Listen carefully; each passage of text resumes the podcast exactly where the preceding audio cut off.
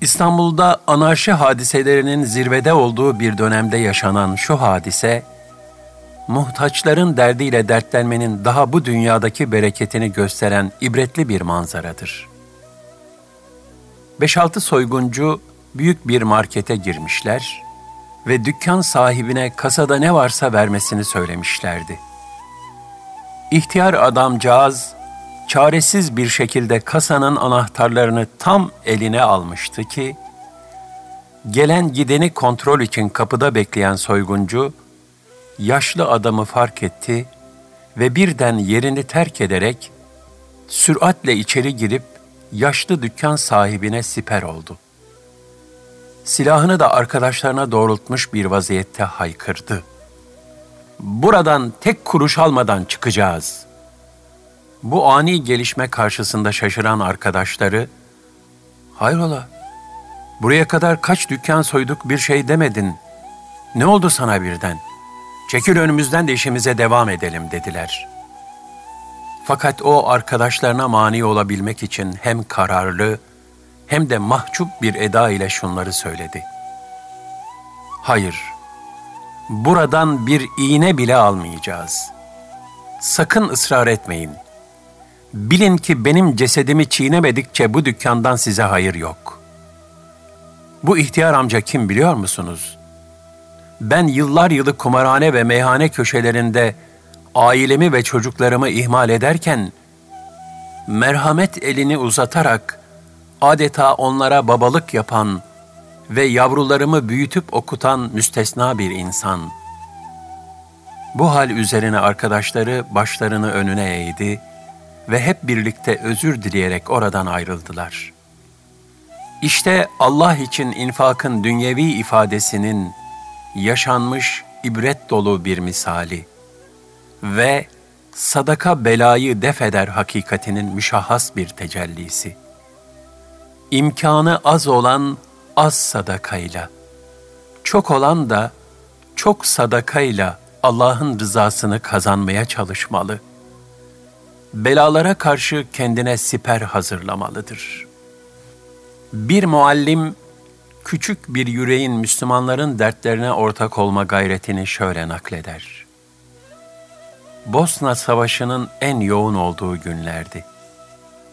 Sınıftaki talebelerimle orada yaşanan vahşet manzaralarını konuşmuştuk. Talebelerden biri, "Hocam, biz de yardım gönderelim," dedi. Ben de ailelerinizden para istememek şartıyla olur dedim. Onlar iş eğitimi dersinde öğrendikleriyle bir şeyler yapacak, ben de on beş gün sonra Bosna'ya yardım için tertiplenen bir kermeste eserlerinin satılmasını sağlayacaktım. Bir hafta sonraki dersimde talebelerin çoğu, yaptıkları küçük ama benim gözümde kıymeti çok büyük olan eserlerini teslim ettiler. Birkaç tanesi yetiştiremediklerini, bir sonraki derse getireceklerini söylediler. Hepsi çok mutluydu. Ancak ön sırada oturan, sınıfın en sessiz ama başarılı talebelerinden Songül, ders boyunca başı öne eğik vaziyette hiç konuşmadan durdu. Ders zili çaldığında Songül sessizce yanıma geldi. "Ben Bosna Hersek'teki kardeşlerime verebilmek için yalnızca bunu bulabildim hocam. İnşallah işlerine yarar," dedi. Avucumun içine bir şey bıraktı ve hızla uzaklaşıp gitti. Avucumu açtığımda gördüğüm bir öğrenci otobüs biletiydi. Herhalde Bosna Herseklilerin de aynı biletle otobüse binebileceklerini düşündü dedim. Güldüm ve yürüdüm. Okuldan çıktığımda bardaktan boşanırcasına yağmur yağıyordu. Arabama bindim ve yol yapım çalışmaları olduğu için normalde hiç kullanmadığım arka caddeden evime doğru yöneldim. Silecekler yağmura yetişemiyordu. Önümü zorlukla görüyordum. Issız bir yolun kenarında sırılsıklam ıslanmış hızlı hızlı yürümeye çalışan, on iki on üç yaşlarında bir kız çocuğu görünce arabaya almak için yavaşladım. Baktım ki Songül. Küçük kız son biletini Bosna'daki kardeşleriyle paylaştığı için o yağmurda evine yürüyerek gitmeye çalışıyordu. Arabaya aldım, onu babası ve üç kardeşiyle yaşamaya çalıştığı yıkık dökük gecekonduya bıraktım. Üç dört kilometrelik yol boyunca ondan saklamaya çalıştığım gözyaşlarım artık sel gibi akıyordu. Bir hafta sonra düzenlediğimiz kermesin açılışına gelen belediye başkanı ve yanındaki misafirlere bileti gösterdim.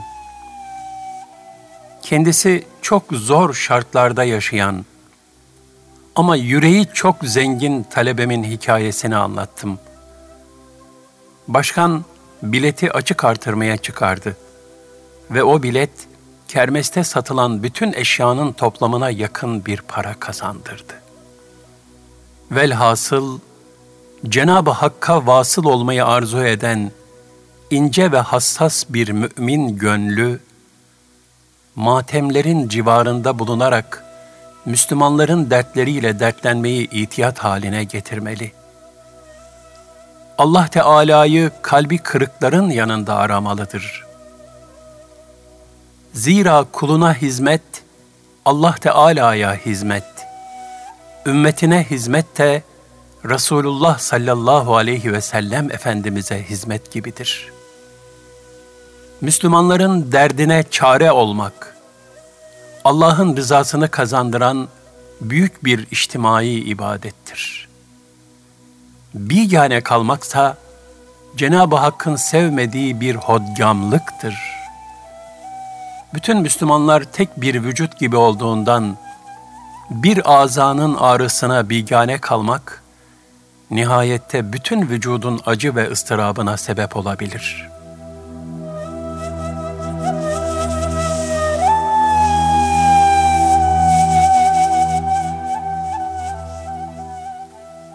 Dul ve yetimlerle ilgilenmek.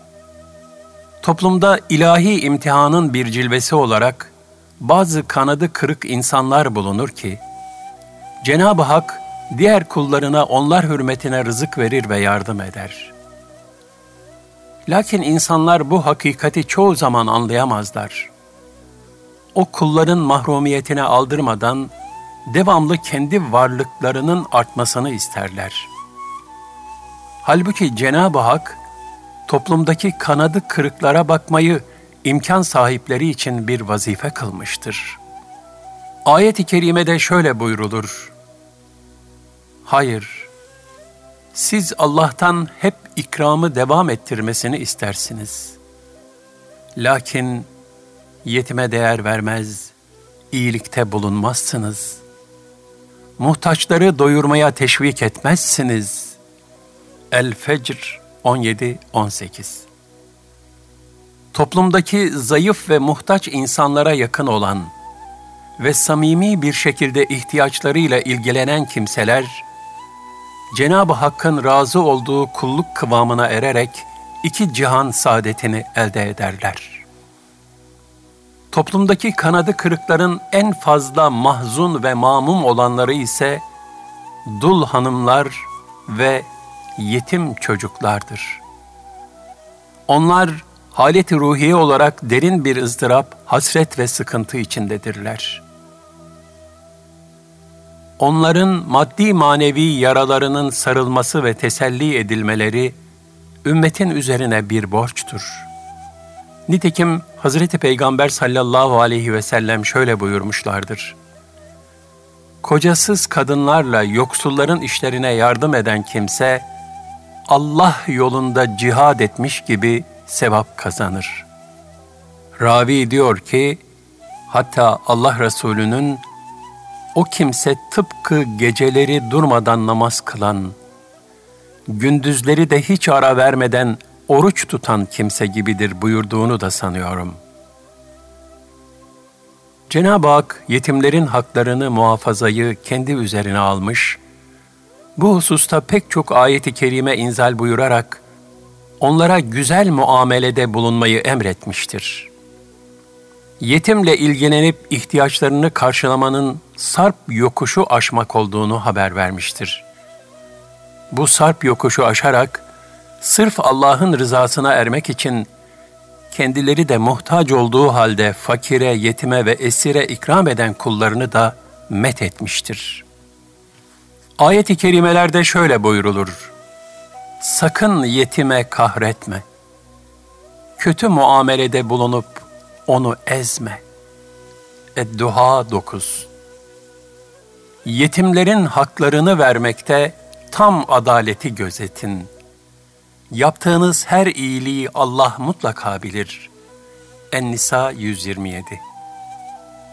Toplumdaki kanadı kırıklarla meşgul olmak yerine, aksine bir de onlara haksızlık yapmak, küfre ve nankörlüğe dalmış olan taşlaşmış bir kalbin çirkin tezahürlerindendir. Cenab-ı Hak böylelerini tehdit ederek şöyle buyurur: "Baksana şu dini, mahşer ve hesabı yalan sayana. O yetimi şiddetle itip kakar, yoksulu doyurmaya teşvik etmez."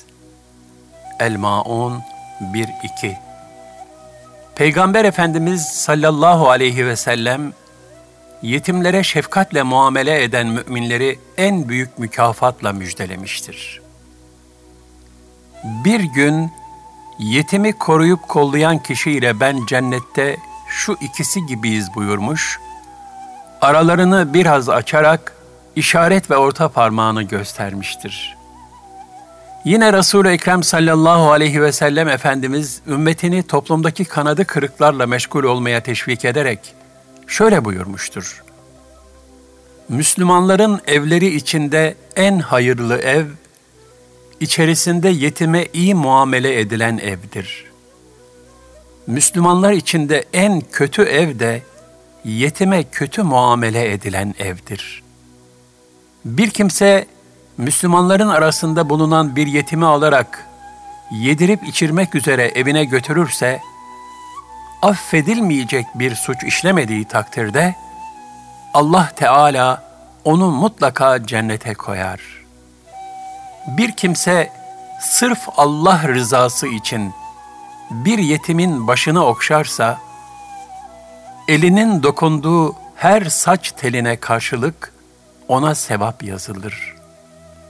Kalbinin katılığından şikayet eden bir sahabiye de Efendimiz Aleyhisselatü Vesselam, "Eğer kalbinin yumuşamasını istiyorsan, fakiri doyur, yetimin başını okşa" tavsiyesinde bulunmuştur. Abdurrahman bin Ebza radıyallahu anh, Resulullah sallallahu aleyhi ve sellemin "Yetime karşı şefkatli bir baba gibi ol" buyurduğunu nakleder. Hayata gözlerini yetim olarak açmış olan Fahri Kainat sallallahu aleyhi ve sellem Efendimiz, ümmetinin yetimleriyle bizzat alakadar olmuşlardır. İnsanlığa en güzel bir örnek şahsiyet olmalarının bir tezahürü olan şu ifadeleri ne yüksek bir fazilet numunesidir: "Ben her mümine kendi nefsinden daha ileriyim, daha yakınım. Bir kimse ölürken mal bırakırsa o mal kendi yakınlarına aittir. Fakat borç veya yetimler bırakırsa, o borç bana aittir. Yetimlere bakmak da benim vazifemdir." İşte Allah Resulü sallallahu aleyhi ve sellem Efendimizin bu ifadeleri, ona ümmet olma bahtiyarlığına eren her bir mümine eşsiz bir şefkat, merhamet, diğergamlık ve mesuliyet duygusu talim etmektedir.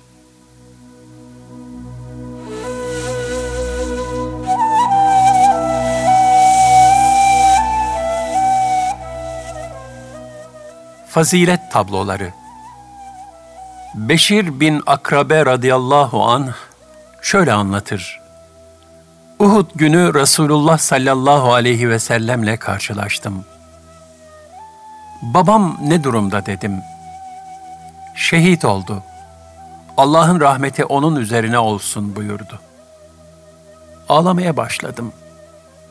Beni aldı, başıma okşadı ve hayvanına bindirdi. Sonra da ben baban, Ayşe de annen olsa razı olmaz mısın buyurdu.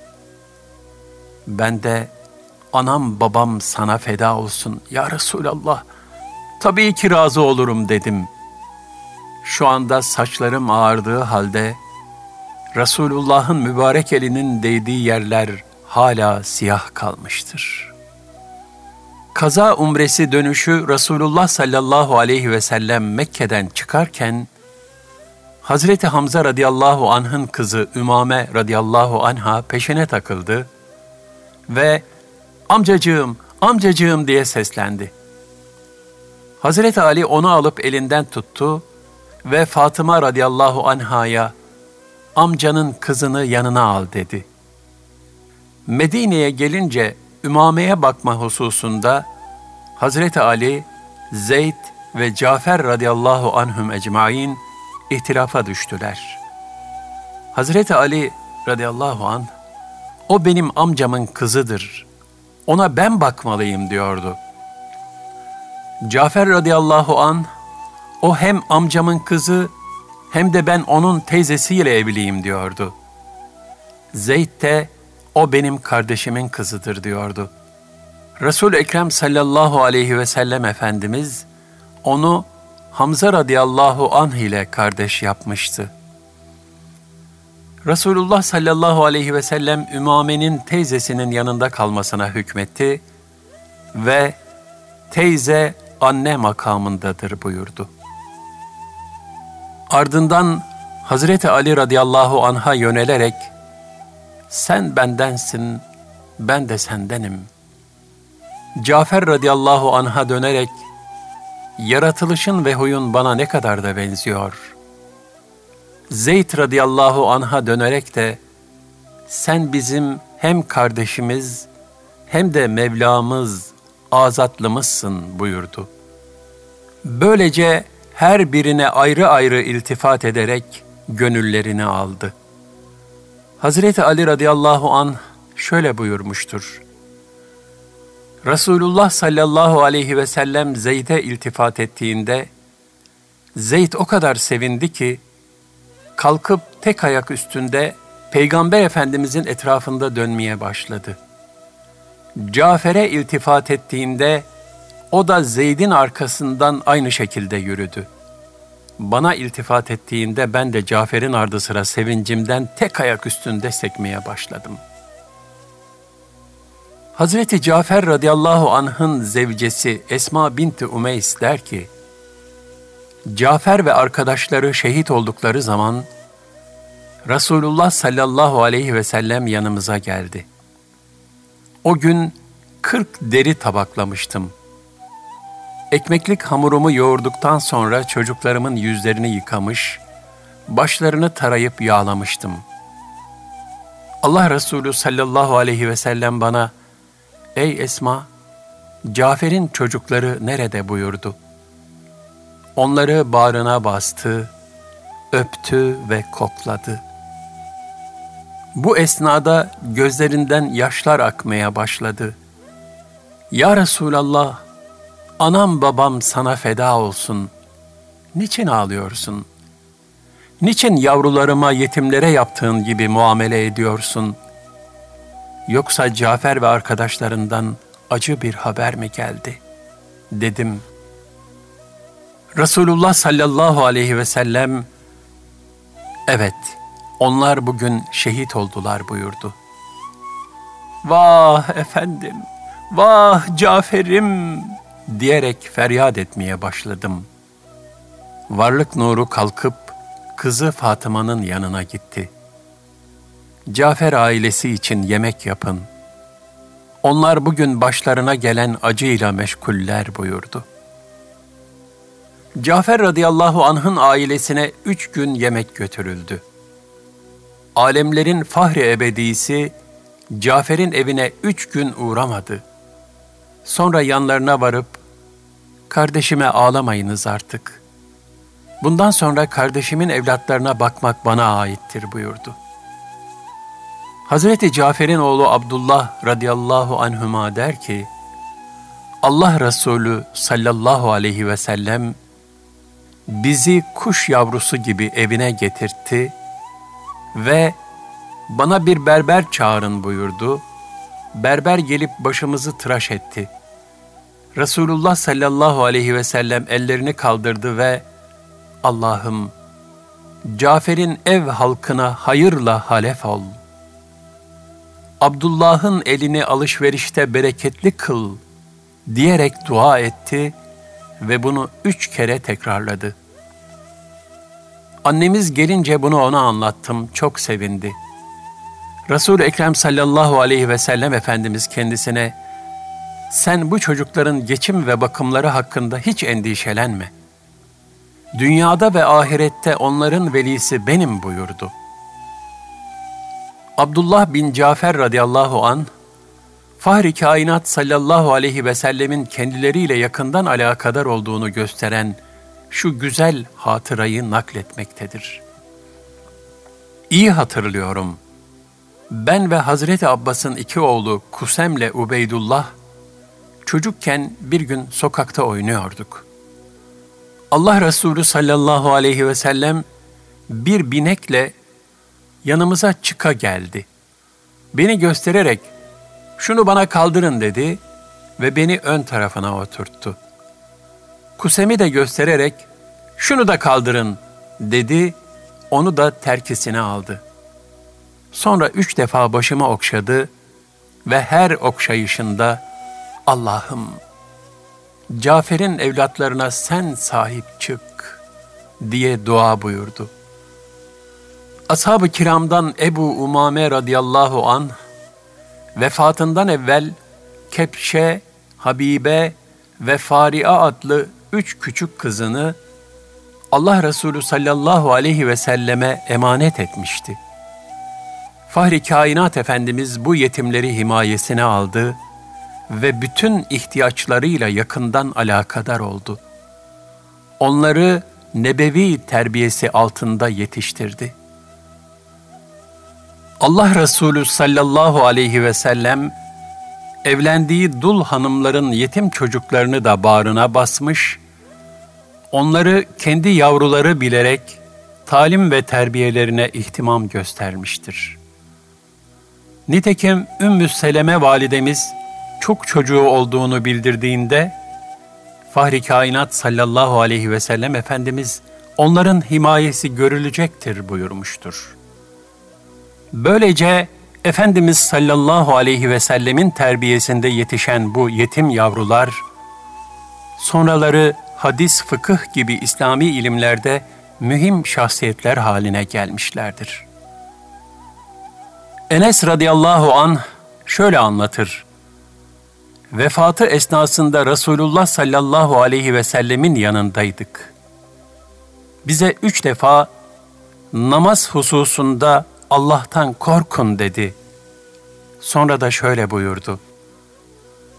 Emriniz altındaki insanlar hakkında Allah'tan korkun.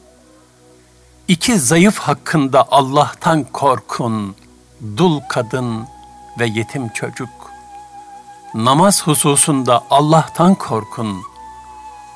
Sonra namaz, namaz diye tekrar etmeye başladı. Mübarek lisanları söyleyemez olunca bile, ruhi mübarekeleri çıkıncaya kadar bunu içten içe tekrar edip durdular. Namaz, namaz, namaz.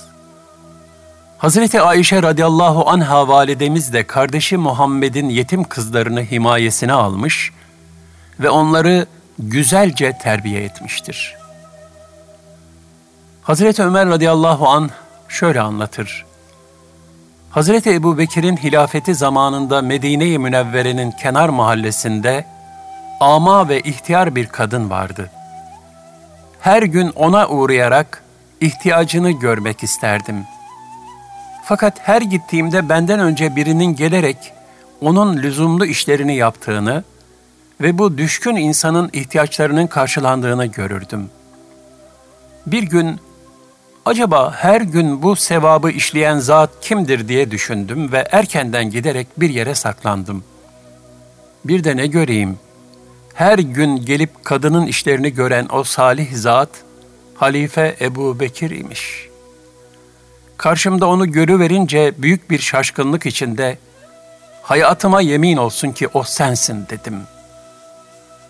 Sahabiden Eslem radıyallahu anh anlatıyor. Ömer radıyallahu anh ile birlikte bir gece Medine'de Vakım tepelerinden birinde dolaşırken bir evde etrafında çocukları ağlaşan bir kadın gördük. Ocakta su dolu bir tencere vardı. Hazreti Ömer radıyallahu anh çocukların niçin ağladığını kadına sordu. Kadın açlıktan diye cevap verdi. Hazreti Ömer radıyallahu anh üstelik tencerede çocukları avutmak için sadece su kaynadığını ve kadıncağızın uyutana kadar yavrularını böyle oyaladığını öğrenince kendini tutamayarak ağladı. Derhal zekat mallarının bulunduğu ambara gitti, bir çuval un ve muhtelif gıda malzemeleri alarak sırtına yükledi. Çuvalı ben sırtlamak istedim fakat Hazreti Ömer radıyallahu anh, "Ey Eslem, ben yükleneceğim. Çünkü o çocukların hesabı ahirette benden sorulacak," dedi. Kadının evine vardığımızda yemekleri pişirme işini de üzerine aldı. O bir taraftan tencereyi karıştırıyor, bir taraftan da ateşe üflüyordu. Hatta dumanların sakallarının arasından girip çıktığını görüyordum. Bu şekilde yemeği pişirdi. Sonra yemeği kendi elleriyle çocuklara yedirmeye başladı. Çocuklar doyunca geri çekilerek karşılarına oturdu. Bir aslan kadar heybetliydi. Bir şey söylemeye çekindim. Çocuklar oynaşıp gülüşünceye kadar bu şekilde durdu, sonra kalktı ve "Ey Eslem, onların karşılarında niçin oturdum biliyor musun? Onları gördüğümde ağlıyorlardı. Güldüklerini görmeden ayrılmak içime sinmedi. Onlar gülümsemeye başlayınca içim rahat etti," dedi.